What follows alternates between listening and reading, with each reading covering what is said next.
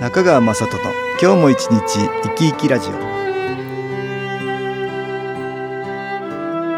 皆さん生き生きしてらっしゃいますか？この番組では気というものを私中川雅人がいろいろな角度からわかりやすくお話をしてまいります。どうぞごゆっくりお楽しみください。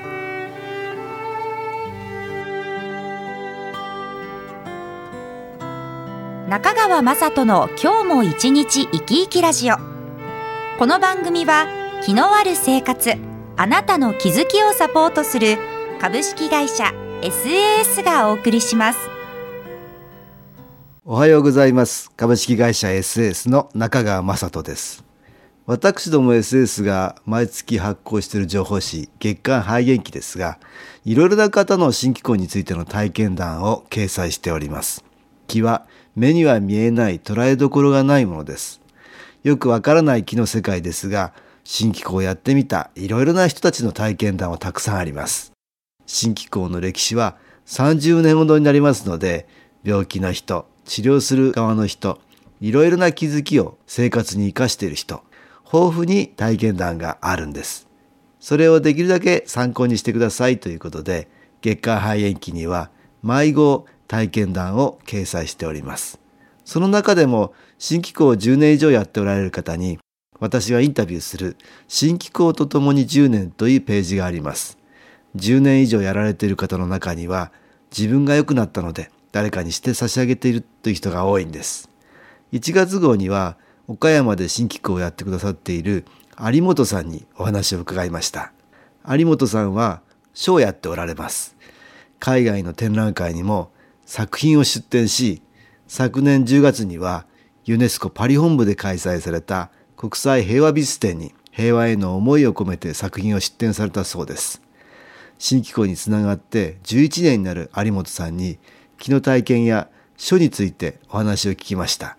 今日はそのインタビューの一部を聞いていただこうと思います。ユネスコパリ本部でやられた国際平和美術展。はい、世界の平和を願ってるそのアーティストたちがそういう思いをあの作品に託して、ええ、美術展を開催してきたわけなんですが、毎年。で、今年がまあ、その念願のそのユネスコパリ本部でできるということで、はい、それでまあ、あの、公演にもお声をかけていただいたもので、はい。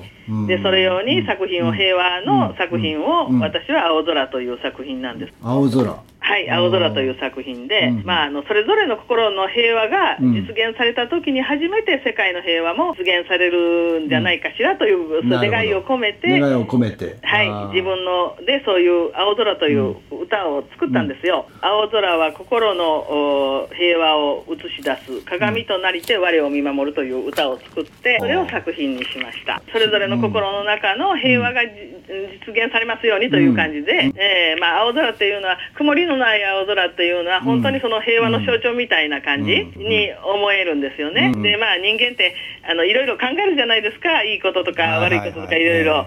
その考えたらその一つの雲雲が現れるのは、うん、その思考によるもので、えー、あれこれね、いろいろ考えなかったら、もう本当に青空でこう、お互いを信頼し、尊敬し、それで穏やかな気持ちでいられる平和の象徴みたいなのが青空と、え。ー、えー、そういう感じで。えー、なるほど。はい、みんなつながってるし、つながってるっていうね。人は自分の写し鏡であるし、うんえー、そういうような、あのいろいろな今までの体験も踏まえまして、えー、まあ、そういう、まあ、気持ちになれたことのありがたさ、そういうことの思いも込めて、えー、書かせていただきました。新機構を10年ちょっとですかね、させていただいて、やっぱりいろんな気づきがありますよね。まあ、研修講座にも行かせていただいたり、気を受けたりする中で、なんかこう、日々の中でいろんな気づきがあって、えやっぱりこう、いろいろこう、今までだったらちょっとしたことでも腹が立ったりとか、例えば、ネガティブなことがあってもこれは良くなる前触れなんだと、そういうふうにね思えるようになったというのがやっぱりまあおかげさまというか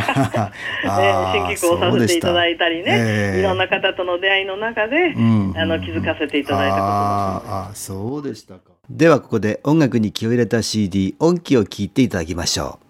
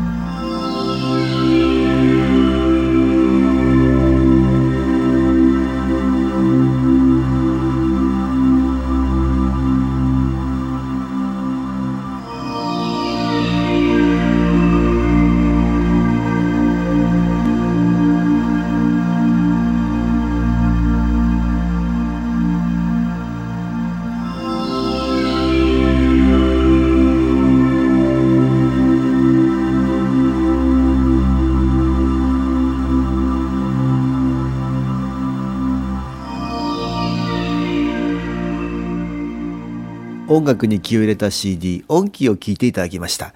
岡山で11年ほど前から新曲を続けてくださっている有本さんにお話を伺っています。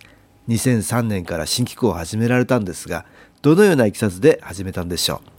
の時っていうのがね、私も体調がすごく変調してた時期で、なんか体中に湿疹が出たんですよ。湿疹が。不明の湿疹みたいなのがバーッと出ちゃって、目の周り真っ赤に腫れちゃって、それで試行錯誤しながらしてたら、やっぱりその新機構の先輩が、ええ。あのその頃ね、うん。小さい、あのちっちゃい肺元気みたいなちっちゃい肺元気はいはい。うん。ええ。それをね、貸してくださって、うん。これは気が出てていいから、うん。あのしんどいところに当てたら楽にうんなりますよいう感じで、ちょっと貸してくださったんですよ。で、それをね、もう一番ちょっとひどい顔な、でもその、まぶたの上にしかうん。出てたものがあって、ええ。ええ。そこの上にこうじーっと当ててたわけ、もう、それがスーッとこううん引っ込んだんですよ。うん、うんびっくりしちゃって、えうん。ー、これって何なんだろうと思って、やっぱりその、聞いてなんかまあ中継するんだけど、その時はあんまりよくわからなくって、効果があるんだなというかね、それで直感的に、うん。あそれじゃあもう肺元気を買おうということになって。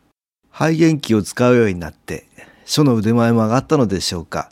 突然思っても見ないところから有本さんのところに受賞しましたという連絡があったそうです。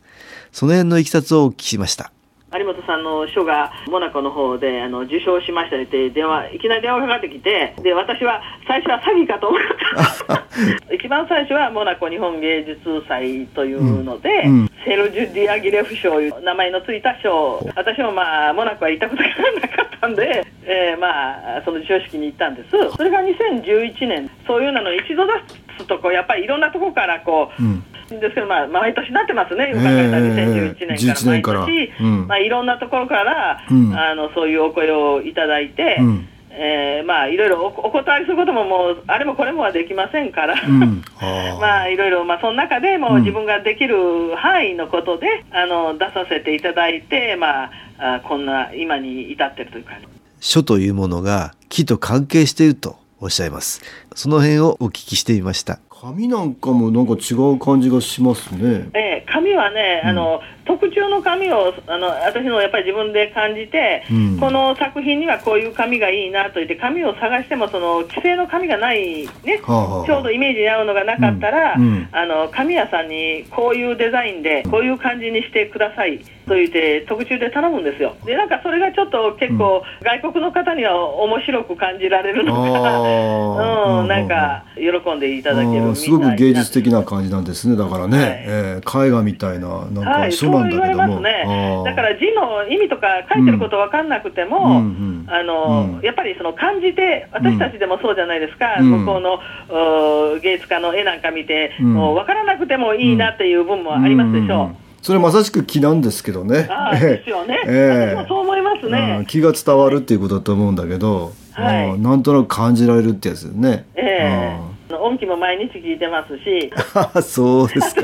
もうほいで寝るときは必ずうんずーっとつけとくんですよ。あーあ、えー寝る前からずっとつけて朝起きるまで音気をこう流しておくんですよ。気でもそうですよね。やっぱりええ受け続けるからそのいい気が出るように。書でもやっぱり、うん。そのやり続けてる、うん継続する、うん。でしてることが、しうん。自然と身についていくというん、身についていて。あそれでうん。出てくるんだと思うんです。あ。楽しんでね、やっぱり書かないと、うん。見られ見てくださる方にもうん。気が伝わりますので、うん。それでその人自身が現れるんですよね、やっぱり絵画でも書でもそうだけども、うんイライラして書くとうん。イライラした字になるし、うん。腹立てて書くとやっぱりそういう,、うんやっぱりそういうもんが出る。字になるし、だから自分がいい状態でないと、いいものはできないという思いがありますので、なるほど。それでまたパリ行った時に、うん。あの音機をとりあえず持ってったんですよ、私。もちろんはあ肺元気も持っていくんだけど。ええあええ、音機を持ってて、もううん。あの今回はアパートを借りたんで、2週間だったんで、ひょっとして、うん。えー CD プレイヤーでもあるかなと思って、あ。ええ音機は CD は音機1枚持ってたんですよ、うんうんうん。したらうまい具合にありまして、それで毎日かけてました、やっぱり自分自身が良くならないと、うんうん自分自身の状態が良くならないと、うんあの全体的にも良くならないというのは、うん私のそのうん基本的な思いですので。うんうんうんだからやっぱり、まあ、うん皆さんもしっかり気を受けて、私もそうもちろんそうなんだけど、自分自身に言ってるんだけど、自分自身に気づきをもっとたくさんもたらして、で平和な状態でいたいなと思います。うん有本さんもおっしゃっていますが自分の持っている気つまり見えないエネルギーが書をはじめいろいろなものに宿ります。絵画や音楽でも技術はもちろん木というものが大事になるんだと思います。何か言葉では表現しにくいけれど見えない何かを人は感じているんだと思うんですこれは芸術の話ばかりではありません。例えば主婦の方がご主人にお茶を入れてあげるのもイライラしながら面白くない気持ちで入れたものと感謝の気持ちを込めて入れたお茶では気のエネルギーは全然違います。これは毎日毎日の積み重ねで大きく変わってきます。私たちは見えない気を発していますので毎日毎日いろいろなことを通して気を与えていると言ってもいいんです。できるだけ良い気を周りに与えたいものです。それには有本さんがおっしゃっていたように自分自身の心から整えるということでしょうか。新機構を利用することでもそれがしやすくなります。ぜひいろいろな方に利用していただきたいと思っています。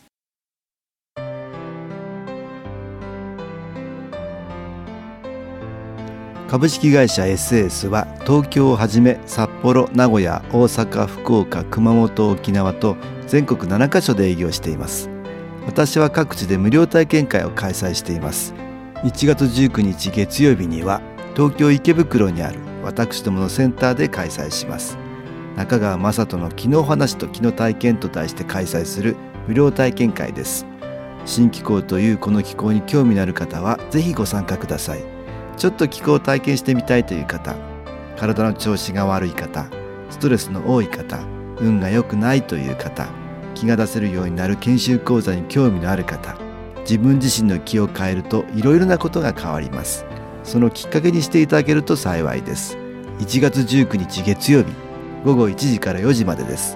住所は豊島区東池袋1-30-6池袋の東口豊島区役所のすぐそばにあります。電話は東京03-3980-8328 3980-8328です。また SS のウェブサイトでもご案内しております。お気軽にお問い合わせください。お待ちしております。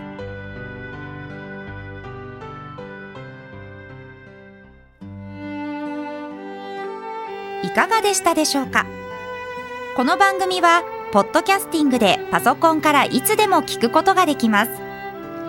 SAS のウェブサイト www. 新機構 .com 新機構は SHINKIKO または FM 西東京のページからどうぞ中川雅人の今日も一日生き生きラジオこの番組は気のある生活あなたの気づきをサポートする株式会社 SAS がお送りしました。